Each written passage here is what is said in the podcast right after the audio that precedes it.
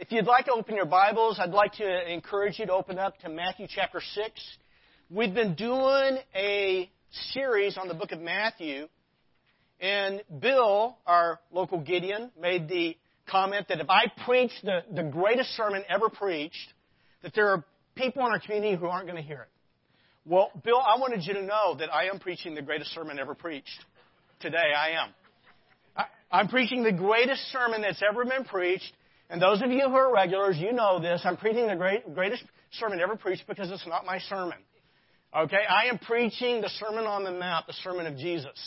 And so actually what it is, is it's going to be a slightly above average sermon on the greatest sermon ever preached.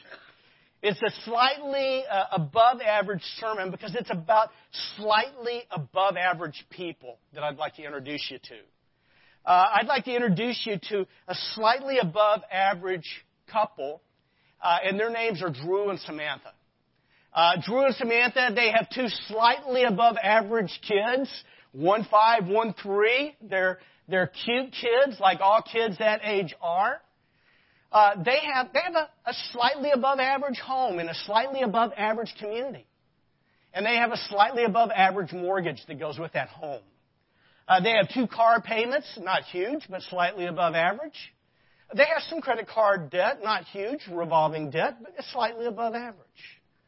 And, and, and they have, uh, and, but they are people who are generous, slightly above average in generosity over the average American. The average American gives 2.6% in charity every year. They give 2.7. And they feel pretty good about it. They give to things to help people like people who are victims of the, of the Camp Fire. Actually, at their church, when the Gideons come, they'll make a slightly above average donation to help with Gideons. Uh, they give slightly above average to their church. And their lives are what? Slightly above average. That's right. You know, things are, are pretty good for them. Seriously. Things are pretty good for them. And so one day, one day, uh, Drew comes home early. He comes home early, something he's never done before. And when I say he comes home early, he comes home at 10 in the morning. And when he comes home, he has this look on his face of, do not talk to me, do not ask me, leave me alone. He goes straight to his kitchen. He goes straight to the refrigerator. He opens it up. He reaches in. He pulls out a six pack of beer and he goes to his backyard. The first two beers, they go down pretty fast, pretty hard. The empty cans are thrown out into the middle of the backyard. The third one, he's drinking a little bit more slowly. Uh, there is on his face uh, pain, fear, uh, anxiety, concern. Now, something that I want you to know about Drew and Samantha is they've never been the fearful type. They've never been the type to worry that much.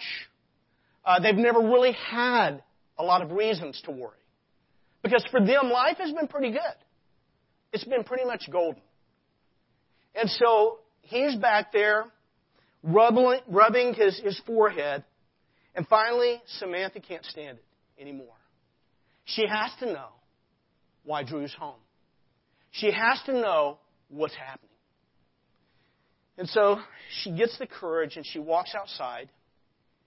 And in as gentle of a voice as she can, uh, she says, Is everything okay? Drew, not, not trying to be mean to Samantha, but just in a very cross, in a very sarcastic and cynical way, says,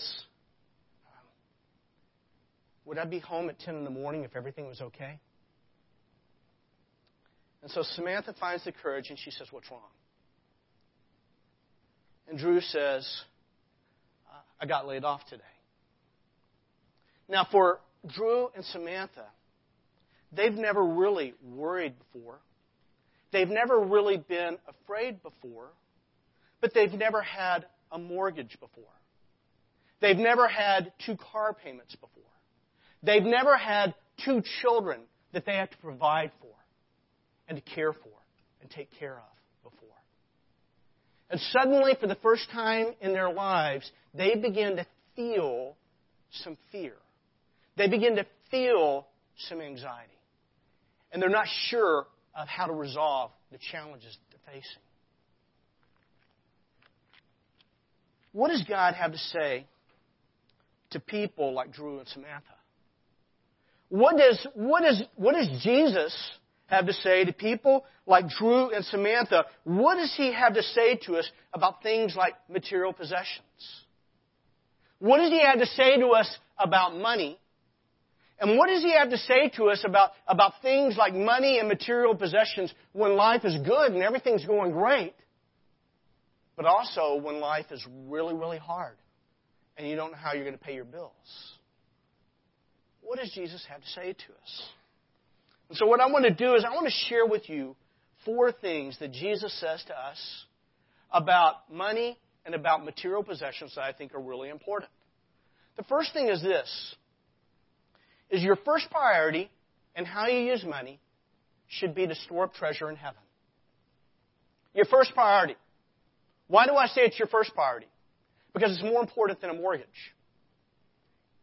Why do I say it's your first priority? Because it's more important than a car payment. Why do I say it's, it's, it's, it's your first priority? I say it's your first priority because it's more important than going out for a nice dinner. It's more important than anything else you will ever do with your money. And these are the words of Jesus. These are not my words. These are the words of Jesus. Do not store up for yourselves treasures on earth where moths and vermin destroy, where thieves break in and steal. But store up for yourselves treasures in heaven. What does Jesus say? Store up yourselves treasures in heaven. Where moths and vermin do not destroy, where thieves do not break in and steal, for where your treasure is, there will your heart be also. Why is storing up treasure in heaven so important? Well, well, first of all, everything we have is subject to loss, isn't it? Ask anybody who lives in paradise. Everything you have, everything I have is subject to loss. I, I believe it's really wise and prudent to invest towards the future, invest towards a, a future retirement, things like that. But did you know that every investment you make is subject to loss? Yeah, it is. I mean, I mean, we could go through a downturn in the market, and there could be huge losses in money that's been invested. Did you know that the home that you've bought, that you look to and that you think has a measure of value in it, did you know that's subject to loss? I mean, last year, last October, I don't know if you remember the fires that were here, but the fires that were, were sweeping through Sonoma County and Napa County and into Solano County, and it was coming up over, and with the firefighters, I talked to some firefighters immediately after the fire at our, uh, at our pumpkin festival, or at our fall festival. And when I was talking with those firefighters, they told me that that fire was supposed to blow right through Rancho Solano, where some of you live, it was supposed to blow right through Rancho Solano, and it was supposed to go all the way to Chuck E. Cheese. And what I said is, why couldn't it just hit Chuck E. Cheese and leave the rest of us alone?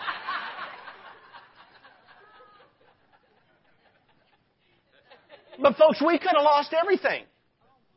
Like some of you, our car was packed. They were telling us we needed to be ready uh, to leave. We were told that the, front, that the, the winds were going to pick up. The winds were going to pick up. They kept saying they're going to pick up later this afternoon. And then they said later tonight, in the middle of the night. They kept telling us the winds are going to pick up. And you know what happened? We prayed. We prayed. And God listened. But you know, sometimes the winds do pick up. They do. But sometimes people go through great loss and they lose everything. See, everything I have and everything you have is subject to loss. But when we lay up treasure in heaven, you know what the Bible tells us? It says moths and vermin cannot destroy it, thieves cannot steal it. I, it. It's not subject to loss. I had a car one time that was stolen, but it was worth, well, it, never mind. Uh, it, it, was it was time to be stolen. Okay, so I mean, but everything we have in this life in this world is subject to loss. But everything that we store in heaven, treasure in heaven, is, is, is safe forever. But, but people, that's not why. That's not why Jesus says, store up treasure in heaven. That's not why he says it. you say, well, yeah, it is, Gary. He just said that, that treasure on earth is subject to loss and treasure in heaven isn't. No, no, no. That's not the reason, the principal reason that Jesus is telling us to store up treasure in heaven. See, the reason this morning you need today, you need to start a brand new habit of storing treasure in heaven. The number one reason why you cannot put this off is because what Jesus says. Where your treasure is there will your heart be also. You see, wherever I'm laying up treasure in my life, whatever I'm investing my life in, whatever I'm giving my attention to, whatever I value most, that's what I love most.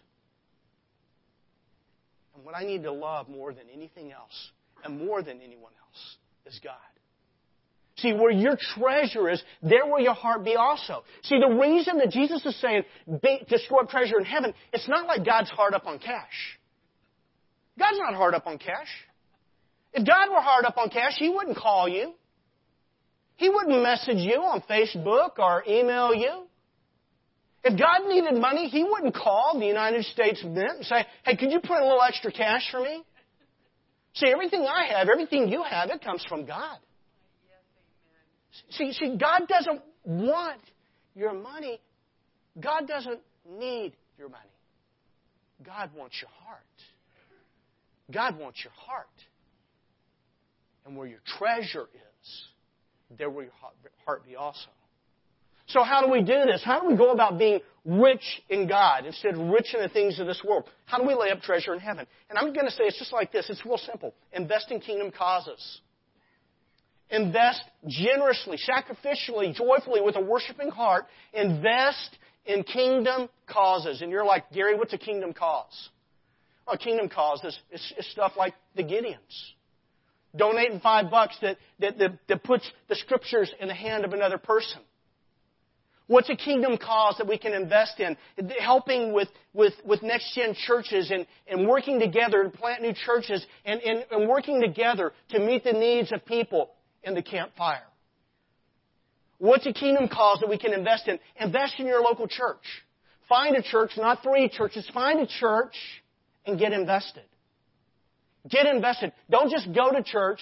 Don't pick three churches. Don't pick four churches. Pick a church and make a commitment. Why? Because people who make and keep commitments grow.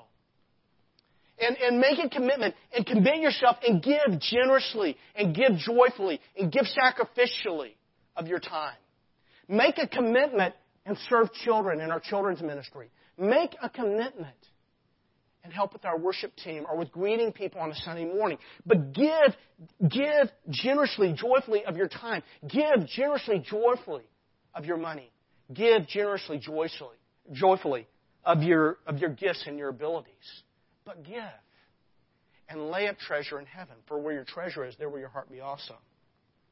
Second thing that Jesus has to say to us about, about things like material possessions and money, and, and that's this, is that when it comes, did I read the scriptures? Yeah, I did. I said, Do not store up for yourself treasures on heaven, on earth, where moth and, moths and rust, vermin destroy, but where thieves break in and steal. But store up treasure for yourself in heaven, for where your treasure is, there will your heart be also. But secondly, is this: is that when it comes to money and material uh, possessions, be careful what you focus on. Now, you, you say, Gary, what do you mean by that? When it comes to money and material possessions, be careful what you focus on. I'm going to reread that, that one verse again, verse 21. For where your treasure is, where your treasure is, there will your heart be also. That's the context. Where your treasure is, there will your heart be also. Jesus has just said, store up treasure in heaven. And now he says this. Sounds kind of like a strange phrase to us today, but it had great significance and importance, and people understood exactly what he was saying 2,000 years ago. Jesus says this. He says, the eye is the lamp of the body. The eye is the lamp of the body. If your eyes are healthy, interesting word, haplu, healthy. If your eyes are healthy, haplu, it means to be, it means, to, when we, we're talking about healthy, it means not just, you, you know, you go to the doctor and you don't have cancer. We're not talking about that. It means to have this vigorous, to have this, to have um, energy, to have life in its fullness. And, and the Greek word actually has a connotation of generosity. See, if your eye is healthy, if it's generous, uh, if it's full of life, then your whole body, and the whole body here representing uh, of life, then your whole body, your whole life will be full of light. Light. Everything that's, that's good. Everything that's, that's right and good. If the eye is the lamp of the body. If your eyes are healthy, your whole body will be full of light. But if your eyes are unhealthy, your whole body, your whole life will be full of darkness. If then the light within you is darkness, how great is that darkness? And what Jesus is saying here is he's saying, keep your eye healthy, generous, and your life full of light. You know, when I was a boy learning to play baseball, I wasn't as good as Brian. Actually, we, we had the church softball team. His dad was an incredible uh, shortstop. He was. He was fantastic. When we had a church softball team, they would never let me play shortstop. Uh, I wasn't as good as Pastor uh, Pastor Hart. But when I was growing up playing baseball, I was taught to what? Keep your eye on the the ball. Yeah, some of y'all you were taught the same thing. Keep your eye on the ball. What do you do? You you watch the ball into your glove. What do you do? You watch the ball to your bat. What do you do? You watch the ball and you don't get hit in the head. Keep your eye on the ball. Keep your eye on the ball. There's a principle in cycling. Some of y'all know that I like riding bicycles. I, I like riding road bikes. I love uh, getting out on the road and out, riding out through the vineyards and stuff like that, except when it's smoky. Uh, I also enjoy a little bit of mountain biking, but my biggest accidents on a bike have always been on mountain bikes. I hit a tree one time, hard, real hard. I still got a lump on my leg last December. Uh, but but uh, what what I've learned from cycling is this: is it's good not to hit trees. Okay, that's one of the things I've learned. It's really good to avoid trees. It's really good to avoid cars. But the way you avoid hitting trees, except for not riding bikes at all, that sometimes is a good idea. But, but the other way that you avoid hitting a tree is if you're riding on a single track, on a narrow trail like up at Rockville, and if you're riding on a, a, a very narrow single track and you've got, you've got a big rock right here, and you've got a tree right here, and you don't want to hit either one of them, what you do is you stare at the rock. Just kidding. You, you, you stare at the tree. No, no, I'm still kidding. You, you don't stare at the rock. You don't stare at the tree. What you do is you look at the line. See, when you're mountain biking, you look for the line. There's a line that you want your bike to follow. And, and there's a, a truism in cycling is that your bike follows your eyes. If you're trying not to hit the rock by looking at the rock on a narrow trail, you're probably going to hit the rock or the tree. If you're trying to, to, to miss the tree because you're, you're, you're looking at the tree and, and you're trying to avoid it, you'll probably hit the rock or maybe you'll hit the tree. But if you're looking at the line, you'll almost always follow the line. I say almost always because last year my bike didn't follow the line and I hit the tree. So, uh, but the, the thing is, is that we got to be careful what we focus on. Okay? We got to be careful what we focus on. In, in the spiritual world, whatever catches your eye tends to capture your heart. Did you know that? Whatever captures your eye captures your heart for good or for bad. So train your eyes to be generous and healthy, and your life will be full of light. Number three, third thing that Jesus talks to us about here, third principle is this, is that you cannot serve God and money. You cannot serve God and money. Uh, the, what, what, what Jesus says in verse 24. He says, No one can serve two masters. No one can serve two masters. Either you will hate the one and love the other, or you will be devoted to one and despise the other. You cannot serve both God and money. Now, there are a lot of people who don't believe this. There are a lot of people who say, well, no, I think you should be able to do both. I, I think you should be able to, to, to, you know, why, why, I mean, I know that Jesus says you cannot serve two masters, but, but why not? And so what they'll say is, well, I'm going to serve God on Sunday, but I'm going to serve my career the rest of the week. Does that happen? All the time. I'm going to serve God on Sunday, but I'm going to serve my career the rest of the week. Or they'll say things like, you know what? I'm going to serve God with 10% of everything I make. I'm going to serve God with 10% of everything I make, but I'm going to serve myself with the other 90%. Does God promise to bless that? Does God promise to bless that? Now, uh, some people, they will serve God with their lips, but their hearts are far from Him. Those are not my words, those are the words of Jesus. See, what Jesus says is you cannot serve God and money. Now, some of you, you've heard this before, but I'm going to say it again because it's worth saying. A few years ago, there was a guy named Bob Buford who, uh, at the time, was a very, very wealthy businessman. Today, he's in heaven. He's with Jesus. Uh, Bob's written a book called Halftime. His book came out of this life experience. But he made a lot of money in communications. I actually met him uh, back when I was in Dallas when we were starting a new church there. But, but Bob started a ministry called Leadership Network. And what he wanted to do is that, you know, he was a pretty gifted leader. He was a very, very talented leader. Uh, at the time, he was probably the wealthiest man I'd ever met. And, uh, and, and what Bob wanted to do is he wanted to take all his gifts and abilities in the business world, and he wanted to take that and teach and train pastors with some of those principles to help them in the ministry world. And so what he did is he was meeting with this guy who was kind of like uh, he was a consultant and he was a, a, a, a strategist and he had worked with a lot of really really large companies. He was very expensive and he was an atheist. So Bob was meeting with this guy and he was asking him how he could leverage his business to make more money and then leverage his gifts to train pastors to become better leaders. And what this, what this atheist said to Bob is he, he drew a box on a piece of paper, and then he did this. He put a dollar sign right there. And then he did this. He put a cross right there. And what this atheist said, Bob, what you have to do is you have to decide what you're going to put in the box.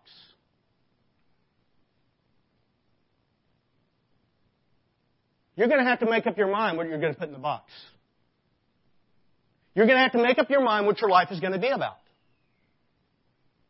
And then I'm really good at helping people put together strategies. And I can help you reach your goal. You can put Jesus in the box, and there are things that I can do that can help you. I'm not, I don't believe in Jesus the way you do, but there are things that I can teach you that can help you grow as a leader so that you can train pastors to be better leaders. Or you can put the dollar sign in the box, and I can help you make a whole lot of money. I've done it with some other companies. But you have to decide what goes in the box. Interesting, interesting counsel coming from an atheist sounds a little bit similar to Jesus when he says, um, You cannot serve God and money. By the way, you can have a lot of money and serve God. Bob Buford did it. You can be dirt poor. Uh, excuse me, you can make a lot of money, serve God. You can have no money and serve money. Your life can be all about money when you're dirt poor. But you have to make up your mind what your life is going to be about. Is it going to be about Jesus? Or is it going to be about money? fourth thing that Jesus says to us today about money is this. Is what Jesus tells us, he tells us to replace your worldly worries with holy ambition. Now, this is a really hard word. This is a really, really hard word if your name is Drew or Samantha. Because right now, they're afraid of losing not one car, but two cars. Right now, they're afraid of losing, possibly losing a home. They have about a month, about a month of living expenses in the bank, meaning that if they don't find a job in a month, they, they are in serious trouble. Now, it'll be a while before they lose everything, but they are, they are in a place where they have the possibility of losing everything. It's really hard to trust God when you're facing great loss or if you're in the middle of great loss. But what Jesus says is He says, replace your worldly worries and your worry about the things of this world, replace that with holy ambition. What does Jesus say? Verse 25. Therefore I tell you, do not worry. If your Bible's open, underline those words. Underline those words. Circle that word worry. Therefore I tell you, do not worry about your life what you will eat or drink or about your body, what you will wear. Is not life more than food and the body more than clothes? Look at the birds in the air. They do not sow or reap or store away in barns, and yet your heavenly Father feeds them. Are you not much more valuable than they? Can any one of you, by worrying, circle that word worry, can any one of you, by worrying, add a single hour to your life? Can you? Has worry ever done anything good for you? Has it improved your life in any measure? See, worry does nothing for us. It doesn't do anything for us. You know, Jesus says, look at the birds of the air. I did something this morning while I was eating my Cheerios. Uh, before I came to church, I was thinking about this text. And I was thinking about this text, and in my backyard, there's a little, little cluster of apples. I was out there talking with a buddy of mine in my backyard the other day, and I was, I was talking on the phone, and there were some apples, and I was just kind of kicking them along, you know, kind of like playing soccer. And I made a little, made a little, you know, little pile of apples there. And so this morning I was eating my Cheerios and I was looking out there at those apples and I was thinking, you know, you really need to put those in the trash can. You know, you need to get rid of those. You know, it's not like a monument to Gary, all right? A monument of apples, all right? And, and so I'm looking out there and I'm looking at these apples and about that time I see a little bird fly down.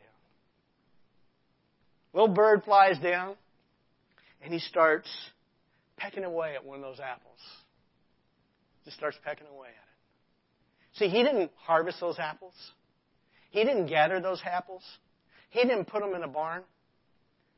But his heavenly Father was feeding him. And then he flew away. A few minutes later, he flew back and he ate a little more. Brought back a couple of buddies. Uh, you know, what Jesus says is he says, do not worry. And then in verse 28, he says this, why do you worry? Circle that word. Why do you worry about clothes? You ever worry about clothes?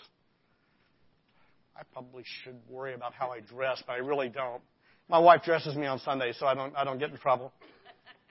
Why do you worry about clothes? See how the flowers of the field grow? They do not labor or spin, yet I tell you that not even Solomon in all his splendor was dressed like one of these.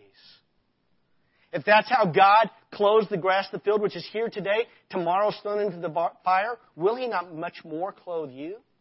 You of little faith? So do not worry. Circle that word worry. So do not worry. Underline that. Do not worry saying, what shall we eat or what shall we drink or what shall we wear? For the pagans run after all these things. And your heavenly Father knows that you need them. But seek first His kingdom and His righteousness. Please underline those words. See, there is an ambition for you. A holy ambition. Seek first. Don't worry. Seek first His kingdom and His righteousness. And all these things will be given to you as well. Therefore, do not worry. Underline it. Do not worry. Jesus is trying. You know what? Have you ever had to tell your kids more than one time to do something? Why do you have to do that? Why? Because they don't listen to you the first time, the second time, the third time. Why does Jesus have to tell us, do not worry, do not worry, do not worry? Because we don't listen. Folks, has worry done anything good for you? But seeking first the kingdom of God and His righteousness, that's where life is at. It's a holy ambition. Seek first His kingdom, His righteousness, and all these things will be given to you. Therefore, do not worry about tomorrow, for tomorrow will worry about itself. Each day has enough trouble of its own. Now, Jesus isn't saying we shouldn't have a rainy day fund. Uh, he isn't saying that we shouldn't plan for the future and plan for future retirement, invest for that. But what he is saying is that your life should be about something more than just getting ahead financially that you need a holy ambition.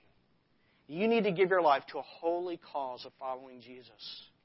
And you need to give your life to a holy cause of living his mission in our world. Worry, worrying today about what might happen tomorrow, just steals our joy for today. Uh, and what it means that,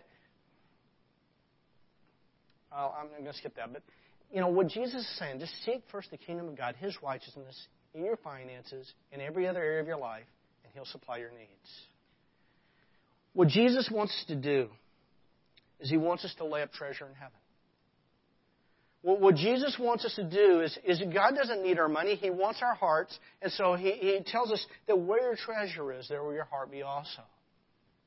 That, that what Jesus is, is, is encouraging us to do is, is, you know, pay attention to what you focus.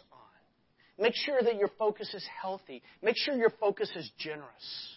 And then your life will be full of light. And Jesus is telling us that, that, that, that um, to, to not worry about tomorrow, but instead to make it a holy ambition to seek first the kingdom of God and His righteousness in all things. Let's pray. God, we want to worship you and we want to praise you. And we want to thank you, God, for how you, you generously supply all our needs. Uh, we want to thank you, God, for uh, just how you, you, I mean, for me, I've got, I've got home, I've got cars, I've got clothes to wear, I've got food, and there are people today in paradise who've lost all of that. Uh, Lord, my, my prayer is you would teach us to be grateful for the ways that you have blessed us. And Lord, instead of making our lives more about the accumulation of material possessions that we think are going to make us happy, instead I pray that we'd make our lives more about following Jesus seeking first your kingdom and your righteousness in all things. And I pray this in Christ's name and for your glory. Amen.